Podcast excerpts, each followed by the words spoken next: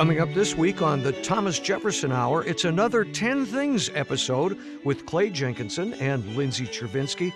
This week's subject is Theodore Roosevelt. It's not the early national period, it's not Thomas Jefferson.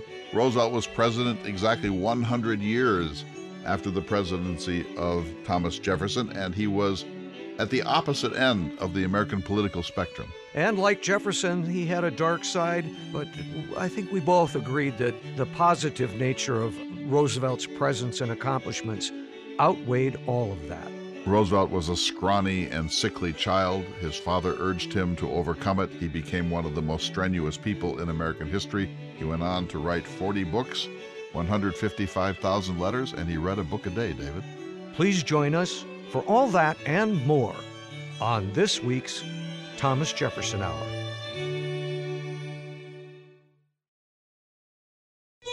Good day, citizens, and welcome to What Would Jefferson Do? Our weekly opportunity to discuss current American events with President Thomas Jefferson, who is seated across from me now. Good to see you, Mr. Jefferson. Good to see you, citizen. Mr. Jefferson, you occupy a place in America's history that is revered, sir. I, I know you don't like to hear this, but many Americans consider you one of the greatest American presidents. I'm curious, sir. If America wanted to construct a memorial to you, what would be appropriate? Well, I don't suppose that I really need or deserve a memorial as long as the Declaration of Independence exists and printing presses uh, continue to produce it. I think that's as good a monument as I could ever ask for.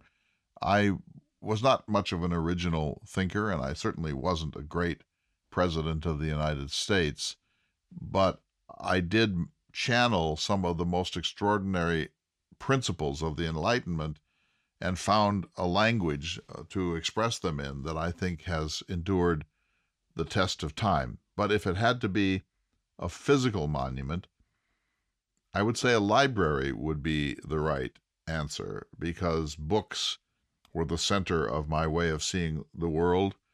Uh, I read 10 to 12 hours a day as a young man. I knew seven languages. I had one of the largest private libraries in the United States. And in fact, my second library became the basis of the great collection at the Library of Congress in Washington, D.C. So I think instead of statues or um, temples of any sort, uh, that the right sort of monument to me would be a library that could help others uh, imbibe the great truths of the Enlightenment that all men are uh, created equal, that they're entitled to certain rights, that we have the right to revolution, that the Bill of Rights is arguably the most important um, document in American history.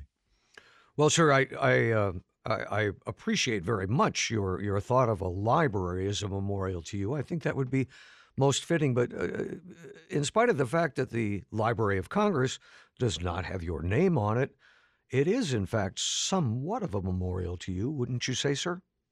Yes, the British, when they attacked this country during the War of 1812, as you know, burned down the city of Washington. They burned the Capitol. They they um, scarred the White House. That's why it's the White House that it was whitewashed after the assault uh, to uh, to bring it back into something like beauty.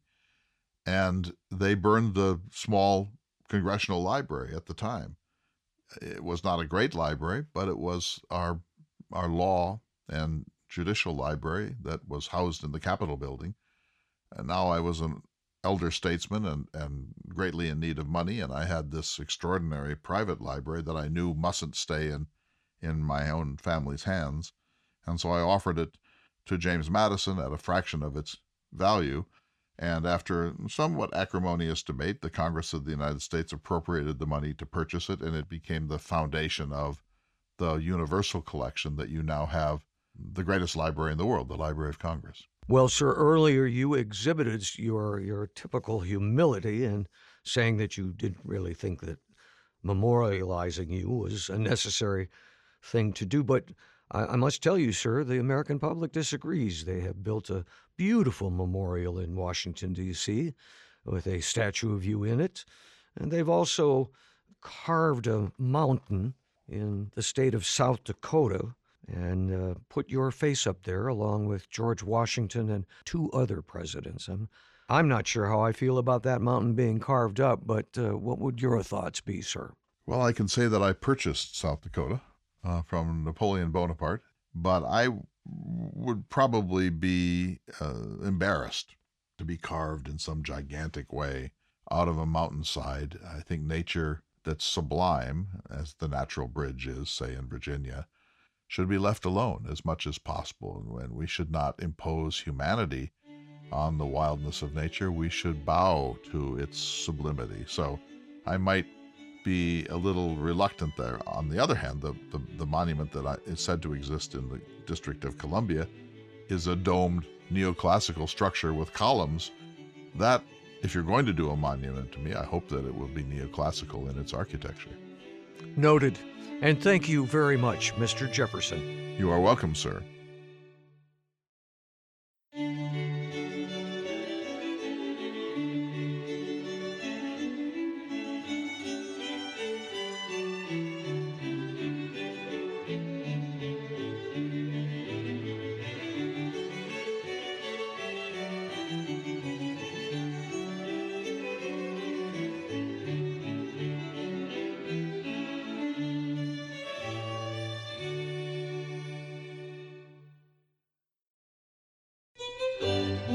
Citizens, and welcome to the Thomas Jefferson Hour. This week, another of our 10 Things episodes, and the subject is Theodore Roosevelt. I'm your host, David Swenson. We're joined by the creator of the Thomas Jefferson Hour, Mr. Clay Jenkinson, and also our returning friend and historical expert and author and many other things, Lindsay Chervinsky. And Lindsay, we're so glad to have you back. We so appreciate you contributing to the Thomas Jefferson Hour. Oh, it's my pleasure to be back. Thank you for having me. I was pretty interested when I got the email from the both of you that this week we were going to talk about Theodore Roosevelt. I believe Clay has started a fan club for this gentleman. Am I right? Not a fan club, but we're digitizing all of Roosevelt's papers. So I had an idea out in the Badlands that we should create a digital Roosevelt archive and, and in doing so create the first comprehensive digital presidential library. And I talked some people into wanting to do this, and we're doing it out at Dickinson State University in Western North Dakota. We have about a million images, a million, a million pages of scan, and we've processed about 80,000 documents. And a document could be a photograph, a cartoon, a newspaper clipping, a letter in, a letter out, a book, um, a, a presidential address, uh, a piece of film. There are a few, um, and or a piece of audio. There are a few, and so a document can be many different things, and a document has to have something called metadata. So we processed about 80,000 of these documents. Some are half a page in length, and some are 300 pages in length, and and and no other president has a comprehensive digital library. Lincoln has something of one. John Kennedy is sort of halfway there. They spent tens of millions of dollars and then they ran out of money. Today, most presidential records are electronic and they're infinite in number. Jefferson had 26,000 letters.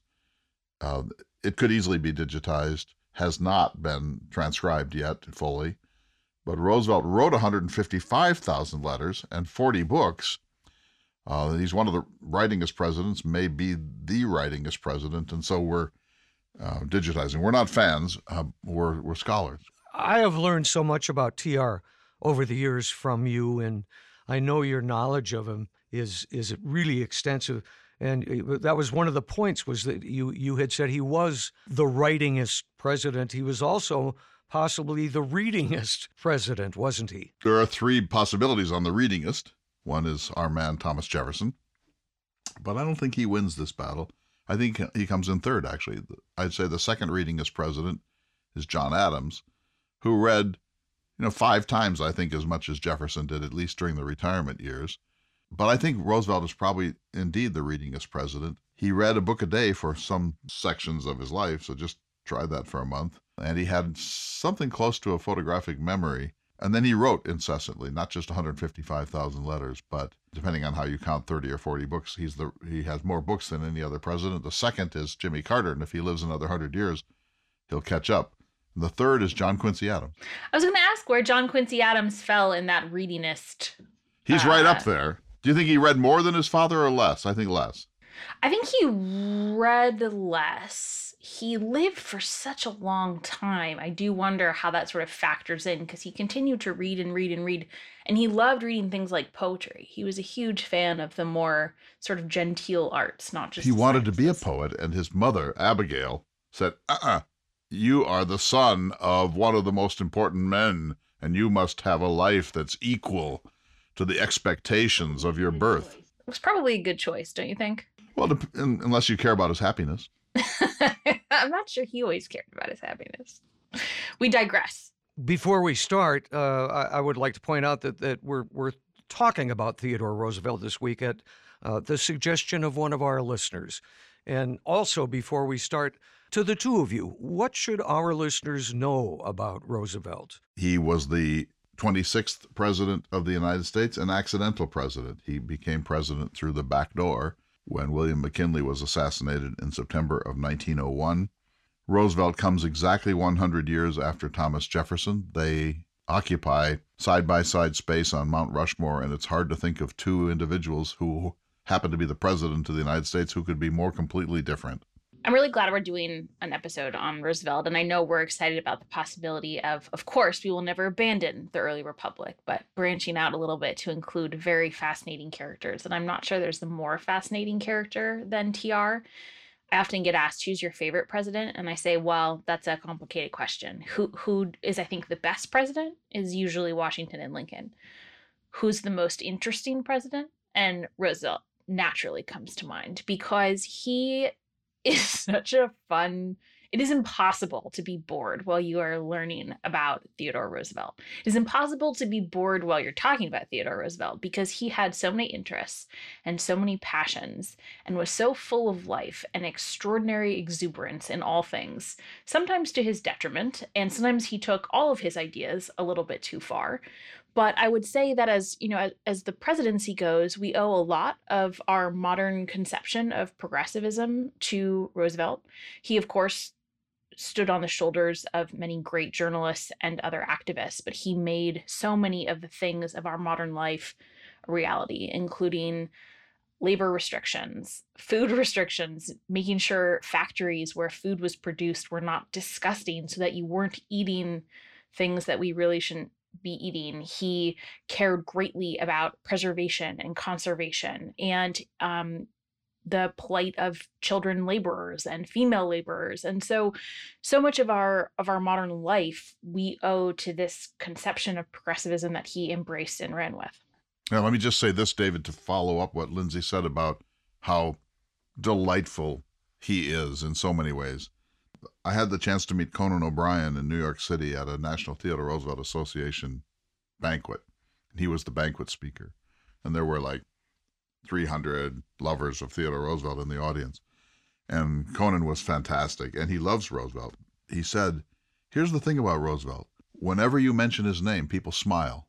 He said, That's not true of Calvin Coolidge or Herbert Hoover or Lyndon Johnson or even JFK. The, the president you always smile when that name comes up is Theodore Roosevelt. Now, just to anticipate, David, that should not blind us to the fact that he was a jingoist, an imperialist, that he was, he could be arguably be called a racist, uh, particularly with respect to Native Americans, but not just Native Americans. He, he flirted a little with the eugenics movement as, as a boy. He was a bully in every sense of the term. We say bully as one of his famous statements, but he was a That, bully. that, that all may be true, Clay, but let's not start. I'm just saying Let's work our we way to smile, but we have to remember that we that there is another part of him that's that's very important for us to think about. Agreed. But let's start with how interesting he was and perhaps go to one of your first points and, and you can tell me why you chose it. And that is this famous scene of TR and Pinchot boxing and wrestling when they first met in Albany, New York. It, goes to Lindsay's point that he's so crazy that he's the governor of New York. He he was the hero of the of the um, San Juan Hill in Cuba in 1898. He's swept into the governorship. He occupies, I think it's a carefully chosen term, occupies the governor's mansion in Albany.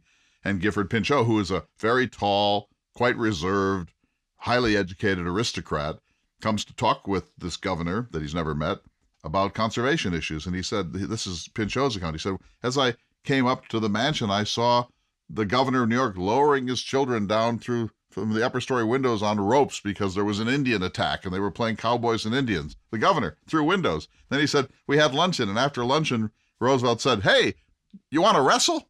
And they go down in the basement and they wrestle. I mean, here, think of Ronald Reagan wrestling with John Stockman or something. They go down in the basement and they wrestle and then they box. And so you think, what kind of era was this? Pinchot, the fact that Pinchot was willing to do this is a monument to him. But when you think of Roosevelt, you just think he's sort of like a grown up child with infinite energy and nothing nothing is beneath his joy. The three of us are doing this on Zoom so we can see one another. And I really wish our listeners could have seen Lindsay's face as you talked about them wrestling. Well, it was no snark, I, it was all smile. It, it, was. He continues these these exploits once he's in the White House. He has two favorite cabinet secretaries, according to his children, and one of them was Philander Knox, who was his attorney general. And they used to go racing in Rock Creek Park. They would they were Roosevelt was an avowed horseman. He said the Roosevelts were horse people. They were not car people, they were horse people. And they used to go racing and have competitions to see who could jump over higher stuff, whose horse could, you know, uh, accomplish greater heights, which I'm sure the Secret Service, well, there weren't Secret Service, but I'm sure his protective detail, he did have some protective guards, loved that activity. Uh, but again, I mean, to, to your point, which president goes on these racing competitions with their attorney general? There's a book that I know that you're familiar with, Clay, um, The Big Burn by Timothy Egan. And, and he writes, these two Easterners, born into wealth, who crusaded a century for the progressive era idea that a democracy and public land were inextricably linked, they always talked about land belonging to, quote, the little guy. It was a radical idea then at a time when the gulf between the rich and the poor was never greater. Roosevelt and Pinchot were both traitors to their class in that sense, and both were, how to say this, odd people. so important. This is one of the handful of greatest things about Theodore Roosevelt. He had seen in Europe that the, the most beautiful places were locked up, owned by the wealthy. So Roosevelt feared that our national parks, monuments, etc., were going to be gobbled up by the rich and turned into playgrounds for the privileged. And he did not want that. He wanted the democracy of our open country. And he insisted that average human beings could go out there and squat around a fire and eat camp beans and drink camp coffee and listen to coyotes. And he did not want this kind of effect, that the Aspen effect or the Jackson Hole effect, which we have in some places. And Roosevelt did more to keep the public lands secure conserved, and open to the public of America than any other individual. And I once had the chance to ask the great Charles Wilkinson of the University of Colorado Law School can Roosevelt's conservation achievement be exaggerated? He said no. You cannot exaggerate the importance of Roosevelt in the history of conservation in the United States. So if he had done nothing else, he set aside 230 million acres of the public lands as national park National Forest, National Wildlife Refuge, which he invented, National Game Preserve, National Monument. Nobody did what Roosevelt did. Very good. We need to take a short break. When we come back, I may veer from this list a little bit, but um, I'm, I'm excited to hear both of you comment more on Theodore Roosevelt. We'll be back in just a moment. You're listening to the Thomas Jefferson Hour.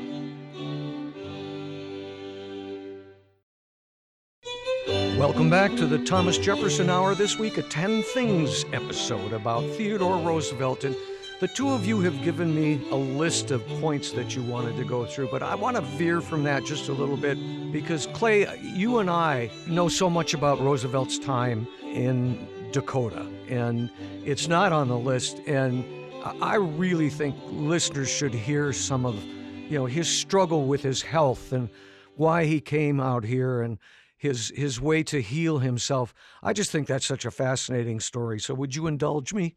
I will if you will tell the story of the documentary film we made. But first let me just say this. He came here in 1883. He came here to kill a buffalo. He wanted to kill a buffalo before it was too late. Everybody assumed that the buffalo was going to become extinct. Roosevelt felt that it was the buffalo was America's greatest quadruped. He came out, he got his buffalo, he fell in love with the Badlands of western Dakota Territory. He impulsively invested in a ranch. He lost a lot of money over the course of five years, but he said it was the greatest investment of his life. He came out scrawny, underweight. He had digestive issues. Um, he had had almost crippling asthma as a child. And he was transformed by his sojourn on the American frontier. And he wrote beautifully about it. And he later said and meant that he would never have been the president of the United States were it not for his time uh, in western North Dakota. He uh, arrested boat thieves and, and marched them to justice through impossible weather conditions. He punched out a drunken gunslinger in a bar on the Montana line. He was knocked off horses and broke his shoulder bones and so on. Uh, he almost had a duel, or he thought he almost had a duel with the famous French aristocrat, the Marquis de Morès, and on and on and on. And the stories are magnificent. That's why I got interested in Roosevelt. I moved back to North Dakota 19 years ago, and I wanted to take on a project that would make me wander in the Badlands. And I've done a lot of that wandering with none other than the semi permanent guest host of the Thomas Jefferson Hour, Mr. David Swenson. So please. Well, let's not get too far off topic, but you did walk the Little Missouri solo twice. Yes, which is, is really something. Insane. But you gotta you gotta tell the Valentine's Day story, please. Roosevelt married a woman named Alice Hathaway Lee. He sort of worshipped her. She was strong and athletic and beautiful. He was a, the youngest assemblyman of the New York State Assembly. Um, he said, I rose like a rocket. She got pregnant. They lived in New York. Pregnancy was going pretty well. Uh, he had to leave to go back up to Albany. On the 12th of February, 1884, his wife Alice gave birth to a young daughter. Um, the younger Alice, the famous Alice, uh, he got telegrams of congratulations. A second telegram came saying that his wife Alice had taken a terrible turn for the worse. He must come back immediately. He rode the train to it was fog. It took five hours. He got to Manhattan and came to the door of, of their brown house, and his brother Elliot answered the door. And Elliot said, Theodore, there is a curse on this house. Mother is dying, and Alice is dying too. So on Valentine's Day, 1884, Roosevelt's mother, Mittie, age 49, died of typhus he was with her when she died, and a few hours later he was holding his wife Alice in his arms when she died of Bright's disease, a total collapse of her kidney function. And so the two most important women in Roosevelt's life died simultaneously on Valentine's Day, 1884. He had a two by three inch pocket diary, uh, now a famous document in which he made a large X and then wrote, The light has gone out of my life, and believed that his life, for all practical purposes, was essentially over. He did recover, of course, partly in the Badlands, uh, and he uh, went on to marry his childhood sweetheart, Edith Carow, who turned out to be a, a perfect wife for Theodore Roosevelt. So, Lindsay, uh, you've heard that story a thousand times, of course. I have. You know, I think Roosevelt's relationship with women is fascinating because he didn't particularly believe in equality he liked a certain form of femininity and thought that women's place was really in the home. I think his initial relationship with Alice demonstrated his thoughts about sort of keeping wives at bay, um, and at least at an arm's length from politics and from intellectual thought. But Edith was quite bright and thoughtful and intellectual and was much more of his equal in in that regard and while she was certainly a dutiful wife and um, a very loving mother she also i think balanced him a bit more but you know, it's always with these characters, it's always, I think, one of the best ways to have an understanding of who they are and their strengths and their weaknesses is through their relationship with their partners. And he's no exception because that relationship is quite revealing. Well, just let me say to that a couple quick things, Lindsay. One is that he did uh, become a suffrage believer in 1912 during the Bull Moose campaign, and he received the first electoral college vote cast by a woman, by Jane Addams uh, who reluctantly voted for him. She hated his warmongering and his big game hunting and his cult of masculinity and all of that. But she also loved his reformist agenda, some of which you had outlined earlier in the program. And I should say, too, that it, his senior thesis at Harvard was on women's rights. Uh, and he said a woman should be able to do anything that a man does if she can hack it. That is such an extraordinarily uh, Theodore Roosevelt statement. Maybe as our part two, we should do a segment on Alice, the second Alice, of, because of crazy Alice's she, daughter. She was Theodore Roosevelt in a woman's body, and she is just as interesting as her father, and gives can go punch for punch. Let me say to that, I do think we should do that because of the constriction on what a woman could do, especially at their level of social status she could not find a life's purpose. She had her father's brain, his drive, his will, his command, but she there was nothing she could do. She couldn't she could be a nurse maybe, but that would be probably beneath her social status. She was in a in a straitjacket as a human being, and we lost the talent of one of the great women of the 20th century, and she became bitter in some respects the fact that women were not really allowed until about your birth time, Lindsay, to to think of anything that they might want to do and be able to do it is an astonishing fact of the of the slow social history of the United States. Makes me very, very grateful that I live when I do because I would not have done well back then. You know, one of your points, Clay, and this would be a good time to bring it up, was that uh, Roosevelt, you say, wrote surprisingly tender and romantic letters to his wife Edith long into their marriage. It's amazing. You know, we were digitizing all of Roosevelt's papers. Now, they Edith burned most of the letters between them after his death. She was an exceedingly private person. Uh, and in some ways a stern person, but a great judge of character, better than her husband. And she, as as Lindsay rightly says, balanced out his more boyish exuberance. Uh, and by the way, as first lady, she essentially established the White House as a Performing Arts Center, uh, in a sense anticipating the National Endowment for the Arts that was created in 1965 by Lyndon Johnson. Uh, but she loved Roosevelt. She also understood that you can't control Roosevelt, that you have to give him enough leeway to be Theodore Roosevelt. But he wrote her these letters uh, when they first got together and then throughout their long and extraordinary marriage which were love letters that the kind you would see a late adolescent writing. And you know, he talked about how beautiful she was and that she was her figure was better now than it was when they first met, and and she still had the the, the blush of, of a youthful beauty in her cheeks, and and some of the letters are romantic to the point of almost being a little racy.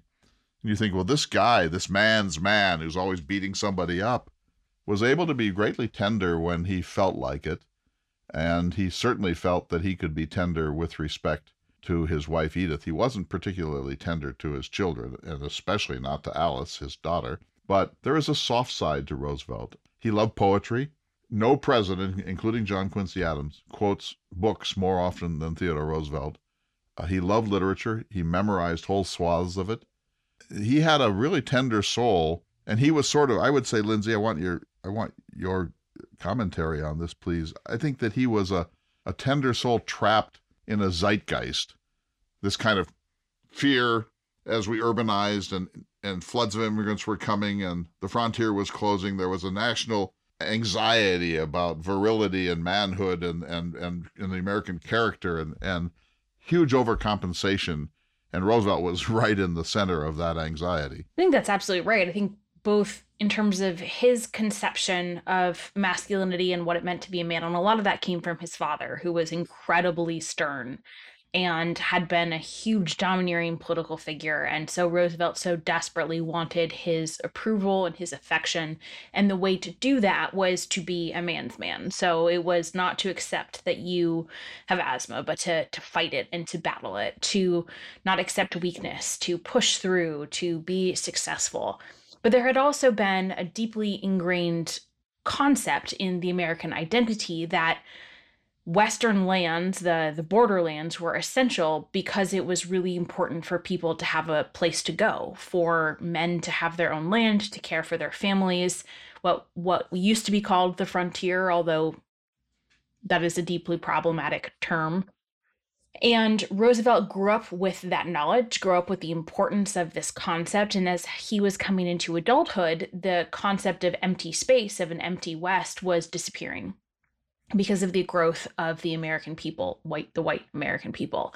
And there was a real concern if this land evaporated, if this pressure valve went away, if the opportunity to prove oneself out west no longer existed, then what would become of the nation? Would it become the effeminate, um, corrupt weakened empire that they saw in Europe. And so it was essential that the nation have an opportunity to prove oneself and to battle against things. And I think it's no accident that one of Roosevelt's idols was Abraham Lincoln. He thought that this moment of crisis had produced a generation of leaders. And so he was kind of always looking for a crisis himself to prove himself against because he wanted to prove that he could match up to it. And if I may, I would like to quote my very favorite thing that he ever wrote or said, because I think it so embodies who he was as a person and also perhaps what is most admirable about his character. This is from the Man in the Arena speech. And he says, It is not the critic who counts, not the man who points out how the strong man stumbles or where the doer of deeds could have done them better. The credit belongs to the man who is actually in the arena, whose face is marred by dust and sweat and blood, who strives valiantly, who errs, who comes short again and again, because there is no effort without error and shortcoming, but who does actually strive to do the deeds, who knows the great enthusiasms, the great devotions, who spends himself in a worthy cause, who at the best knows in the end the triumph of high achievement, and who at the worst, if he fails, at least fails while daring greatly, so that his place shall never be with those cold and timid souls who neither know victory nor defeat. The Sorbonne in 1910. So, Lindsay, I've seen innumerable CEOs, male CEOs' offices where that quote is in calligraphy or on the wall in some way. Do you do you feel that? Do you uh, do you subscribe to the the person in the arena, dust and sweat and blood. So I'm not a CEO and you can't see it as as David mentioned we're on Zoom but in my office I have a a a piece of art that has that quote because I think it is it is the right kind of inspiration. It's not saying that you have to be perfect or you have to achieve great things. It's that you have to try. You have to do something. And maybe the thing that you're going to do is not the right thing, that's better than doing nothing. And I find that to be as someone who sort of battles perfectionism, and I think he did too, I find that sentiment to be the right one to strive for. It's so interesting, Lindsay. I just want to stick with this for a moment, if I can, David, because you know we're living in this extraordinary time where I feel, and I think you both feel, that our republic is in some uh, fragility, dire straits. And so, as you know, many academics uh, sit on the periphery and wring their hands and say righteous things and and uh, and lament. Uh, but I think I sense in you uh, an unwillingness to stand on the sidelines while this all happens. And so, can you just say a little bit about your own strategy? You want to be a rigorous historian. You want to be fair-minded. You don't want to just be a bloviator. And yet, this is a time when, for all that you have studied about the American Republic, we're in some significant trouble here. We are. And I'm not arrogant enough to think that, you know, my writing or my work will necessarily change the world, but I think that these moments require one person at a time. And if I can take my understanding and my knowledge of what has come before and help people contextualize where we are now and understand how we got there, maybe how we've gotten through it in the past or what is different and new and, and therefore potentially a new type of danger that is useful that is helpful. And um, maybe it provides courage maybe it provides consolation maybe it provides inspiration. But i certainly am trying and i see my efforts as trying to to reach people who maybe would not have access to the more academic work and reach people where they are. So whether that's on social media whether that's through a podcast whether that's you know in op-eds or my newsletter it's it's an effort to try and meet people where they're at answer questions and be accessible Last question along this line: Have you ever punched out anyone in a tavern? um, no, but I did tell someone at a wedding that I abhorred everything they stood for. So I think that's about as close as I can get while maintaining my ladylike standards. I hope it was the bride or the groom. no. Oh, good for that. I'm glad. Goodness. You know, so often in these conversations, the two of you know so much um, about all these historical figures, and I get to sit here and absorb it all, and I, I enjoy it so much. But in the case of Roosevelt, I mean, I look at Roosevelt as you know this wimpy, sick kid who fought through everything, and I'm not sure that people know that backstory. And in the minute or two we have left in this segment, can you enlighten folks? He had asthma, and it was you know today we can treat asthma uh, still a terrible thing, but then it was really a grim problem, and he was suffocating. You know, asthma can make you suffocate, and he was around eight or nine years old, and he had been such a uh, an invalid that his he had kind of ruined the family's summer. Uh, and his father, who was a very strong man and a stern man, uh, took him aside and said, "Theodore, your mind is strong, but your body is weak. You will never reach your potential if your body lags behind your spirit. Uh, I'm going to challenge you today. You, you must make your body. And Roosevelt said he looked up at his father, whom he worshiped. He said, I will, Papa. I will make my body. And his father brought him a home gymnasium kit, and he began to box and to do jumping jacks and sit ups and push ups. And, and it really is the case. I mean, this is a tremendously inspiring story that, you know, people uh, are born with maladies or um, you know, suffer from debilities or weaknesses. We all do. Uh, and Roosevelt decided by Godfrey he was going to overcome this, and he did by sheer discipline. And you know, he, you know, this David, when he was out in the Badlands, they went on this buffalo hunt, and everything went wrong that could go wrong. And he wound up one morning in a pool of five inches of water. And his guide Joe Ferris thought, well, finally he'll quit. You know, we'll drive this dude back to New York. The misery for both of them was through the roof. And Roosevelt sat up in this pool of water. You, bo- you and I both been there, David. And he said, he looked around. he said, "By Godfrey, but this is fun." And that was Roosevelt's way of handling pain. That it was he he he embraced it, and he and, and he decided he was going to embrace, move into the pain, and he overcame it and became one of the most extraordinary men of American history by sheer force of will at a time when there weren't medicines to really make that possible. And you, you can't, you know, I want Lindsay to talk about this when we come back from the break, but you can't hear that story and not feel a tremendous level of respect for Theodore Roosevelt because he could easily have been one of those sedentary New Yorkers who hung out at men's clubs and smoked cigars and read newspapers and and and, and blamed the world for all of its woes. He chose to be a man in the arena in every sense of the term. Thanks for that. We do need to take a short break, but we'll be back to continue this conversation 10 things about Theodore Roosevelt in just a moment. You're listening to The Thomas Jefferson Hour.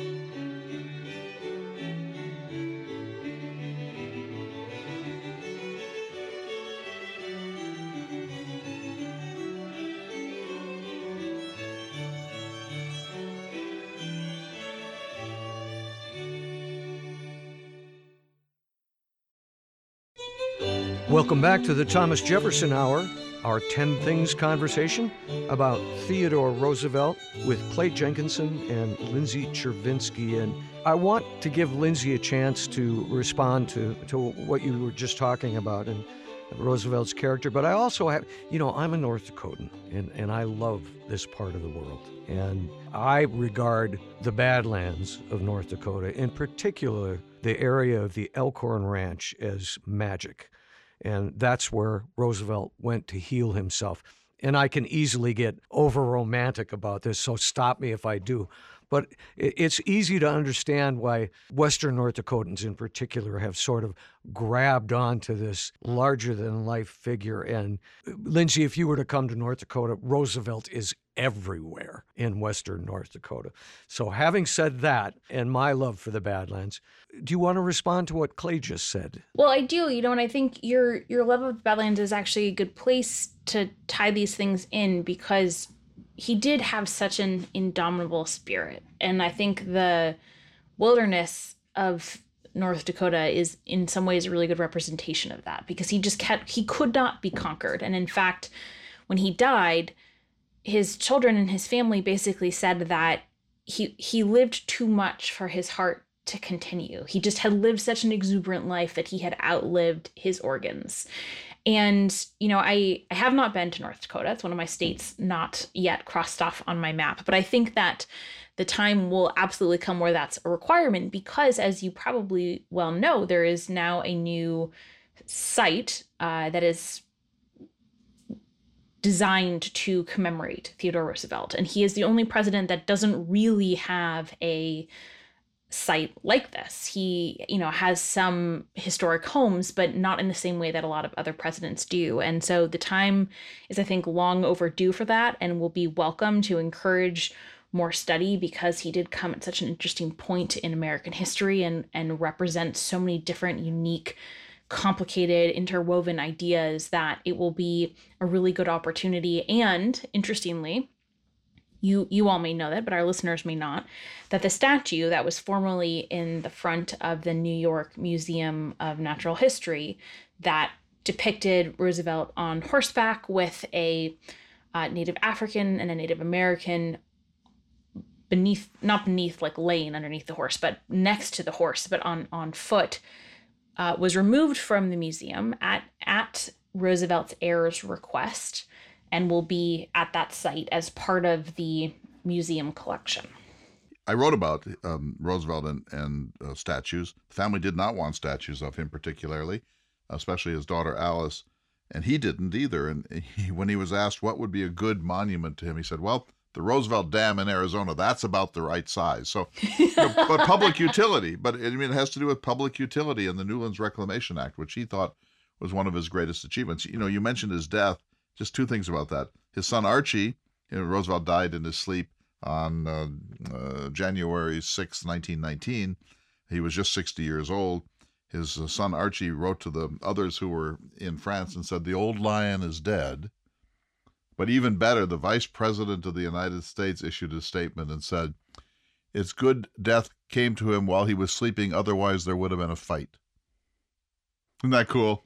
I love that's, it. That's such a great tribute. It's a great line for Roosevelt. And this was just the kind of man he was. Even his enemies, and he had a lot of them, couldn't quite dismiss him because there was something deeply admirable about him and boyish and and and the zest for life unique i mean the word unique should almost never be used by historians but i can't think of another president who belongs in that category lindsay of uh, the kind of heroic outdoorsman willing to climb the Matterhorn on his honeymoon.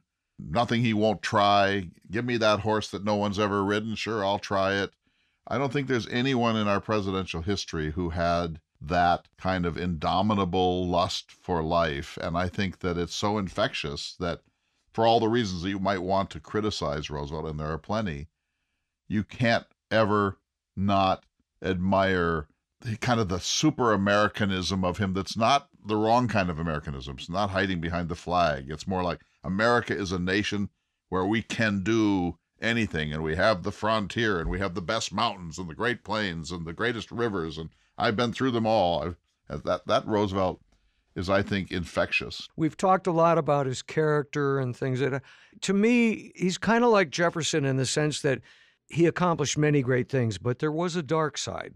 And on the other hand, his legacy and, and what he left us, particularly in the area of conservation, is immense. So, can we do that? Can we spend a little bit of time on some of the dark side of Roosevelt and then uh, move into his accomplishments? I'll quote one thing and then I want Lindsay to do the commentary if she will. Um, she quoted the best thing maybe he ever said, the man in the arena speech. Uh, here's, in my opinion, the worst. This is from his four volume magnum opus, Winning of the West, and he's talking about the winning of the Ohio West, the early West, Washington's West, actually. And he says this, and I apologize in, for uh, reading it. The most ultimately righteous of all wars is a war with savages, though it is apt to be also the most terrible and inhuman. The rude, fierce settler, white settler, he means, the rude, fierce settler who drives the savage from the land lays all civilized mankind under a debt to him American and Indian, Boer and Zulu, Cossack and Tartar, uh, New Zealander and Maori. In each case, the victor, horrible though many of his deeds are, has laid deep the foundations for the future greatness of a mighty people. The consequences of struggles for territory between civilized nations seem small by comparison, etc., etc.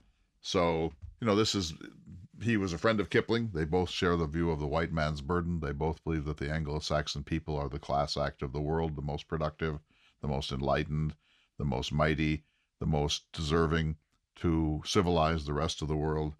And Roosevelt was unapologetic about these things. We are the beneficiaries and we must accept our complicity in that. But we would never utter statements like that today, and they do besmirch an otherwise extraordinary intellectual writer and and leader. Um, so there's that. But you know, I won't say he was a man of his times. That's such a cop out. But if you take the whole person theory, Lindsay, that has to be in there, but it can't dominate, right? No, I think that that's absolutely correct. It, so he definitely believed in a racial hierarchy. He believed that certain people were better than others. He believed that the better people had a right, perhaps a duty, to conquer and subdue those that were less than. And that applied to both Native Americans, it applied to Puerto Ricans, it applied to Cubans, it applied to things like the Filipinos. Filipinos, it applied to things like the Russo Japanese War. He saw Japanese as gentlemen, as fellow gentlemen. So his racial categorizations were not necessarily just white and other. Um, he saw the Russians as barbarians, and so actually sided with the Japanese, at least morally, uh, in in that particular conflict. So it took on a global dimension as well, and I think his his militaristic approach to foreign policy, although he did help sort of avoid and end certain wars, but then was very much in favor of others, could be categorized as heartless or not fully comprehending the incredible loss of life that would accompany those positions. So there were real times that he was cavalier about wanting the US to go to war and the sacrifices and tolls that that would take on American families until he lost his own son, and then he had a little bit of a change of heart about how quickly the US should enter into other conflicts because he experienced that pain himself. So there are real weaknesses there, and they cannot be overlooked, and they shouldn't be dismissed, and they shouldn't be diminished. And I do, I do think that um, he was certainly not alone in those attitudes, but there were also people who pushed back on them. There were people who, like Jane Addams, who was much more of a pacifist and worried about the loss of life when the U.S. entered into World War One.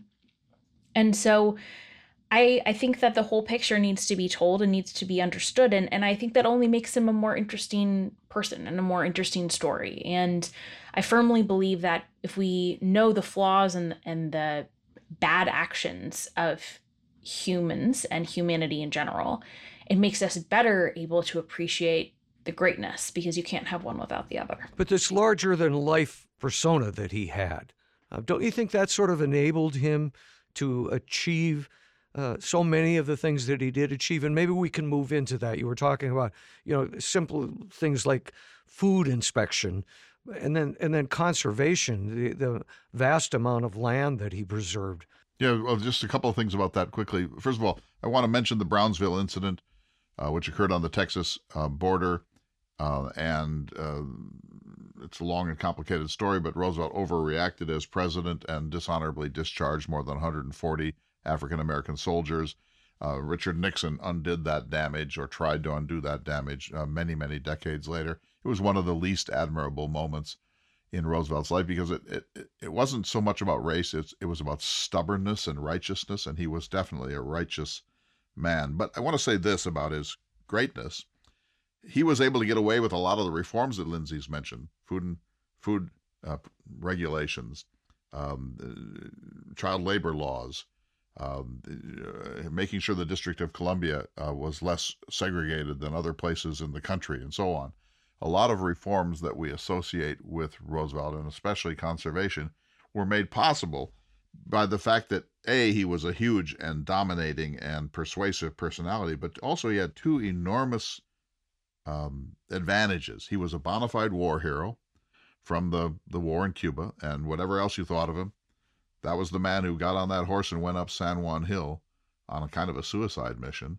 And secondly, he was our first cowboy president, and he had that larger than life kind of persona that he developed in the West. And so people, he, he had, he, he brought something to it that he would not have had if he had been a regular old Republican, New York based political figure of the time. There was, he was legendary in his own time in a way that McKinley wasn't, and in a way that um, Coolidge wasn't, and, and et cetera. And so that, that really helped him, Lindsay.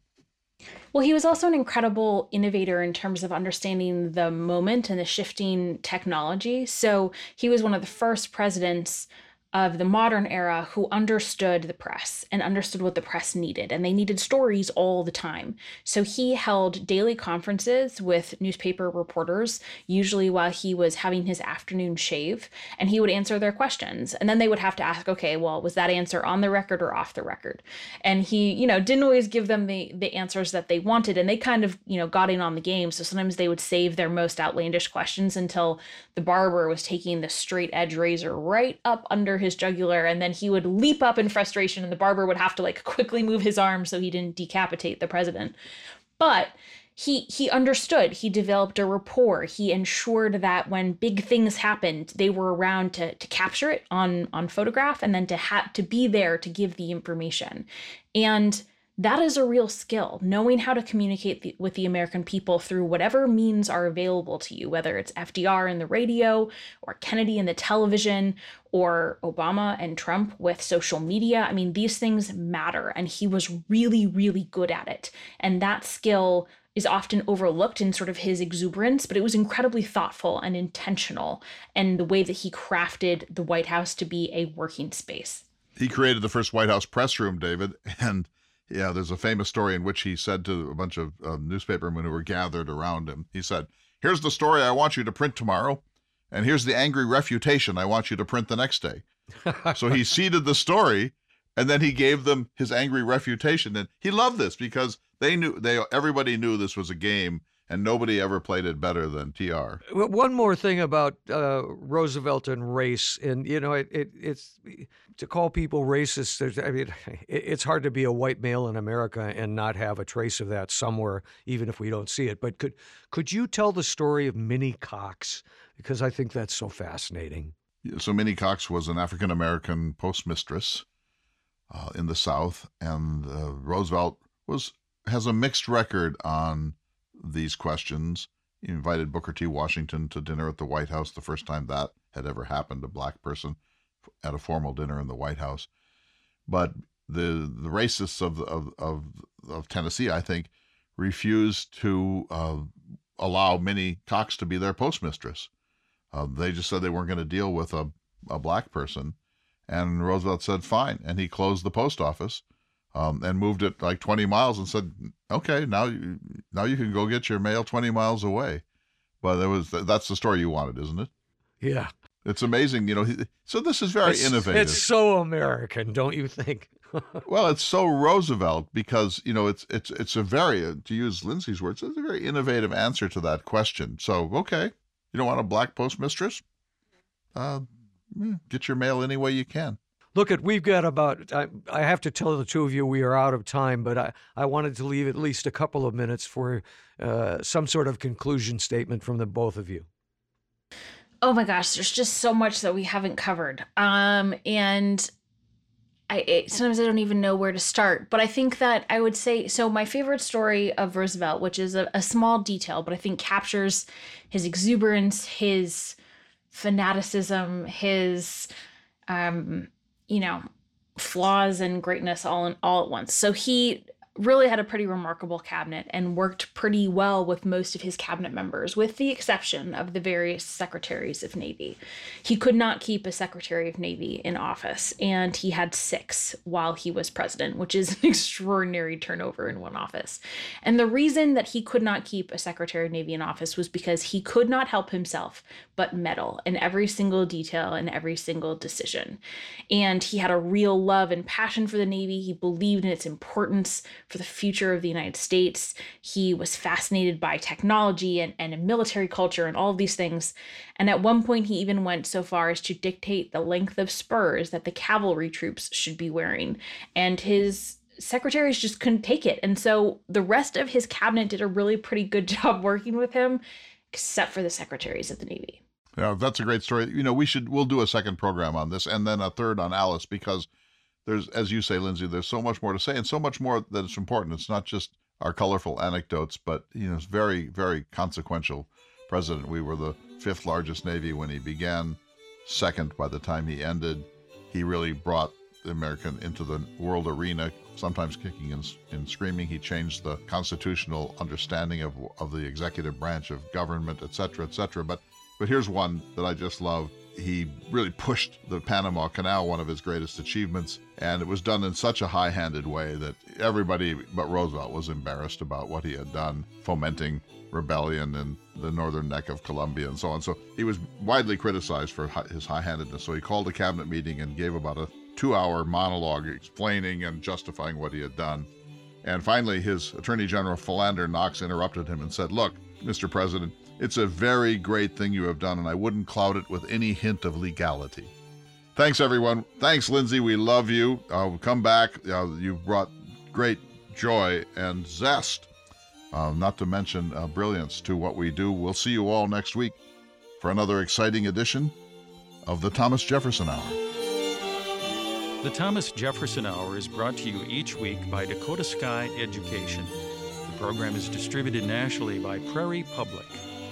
President Thomas Jefferson lived from 1743 to 1826, and this program presents his views. President Jefferson is portrayed by the award winning humanities scholar and author Clay S. Jenkinson. To obtain a copy of this or any show for a $12 donation, please call 701 575 0727 this program is also available online at jeffersonhour.com and on Apple Podcasts.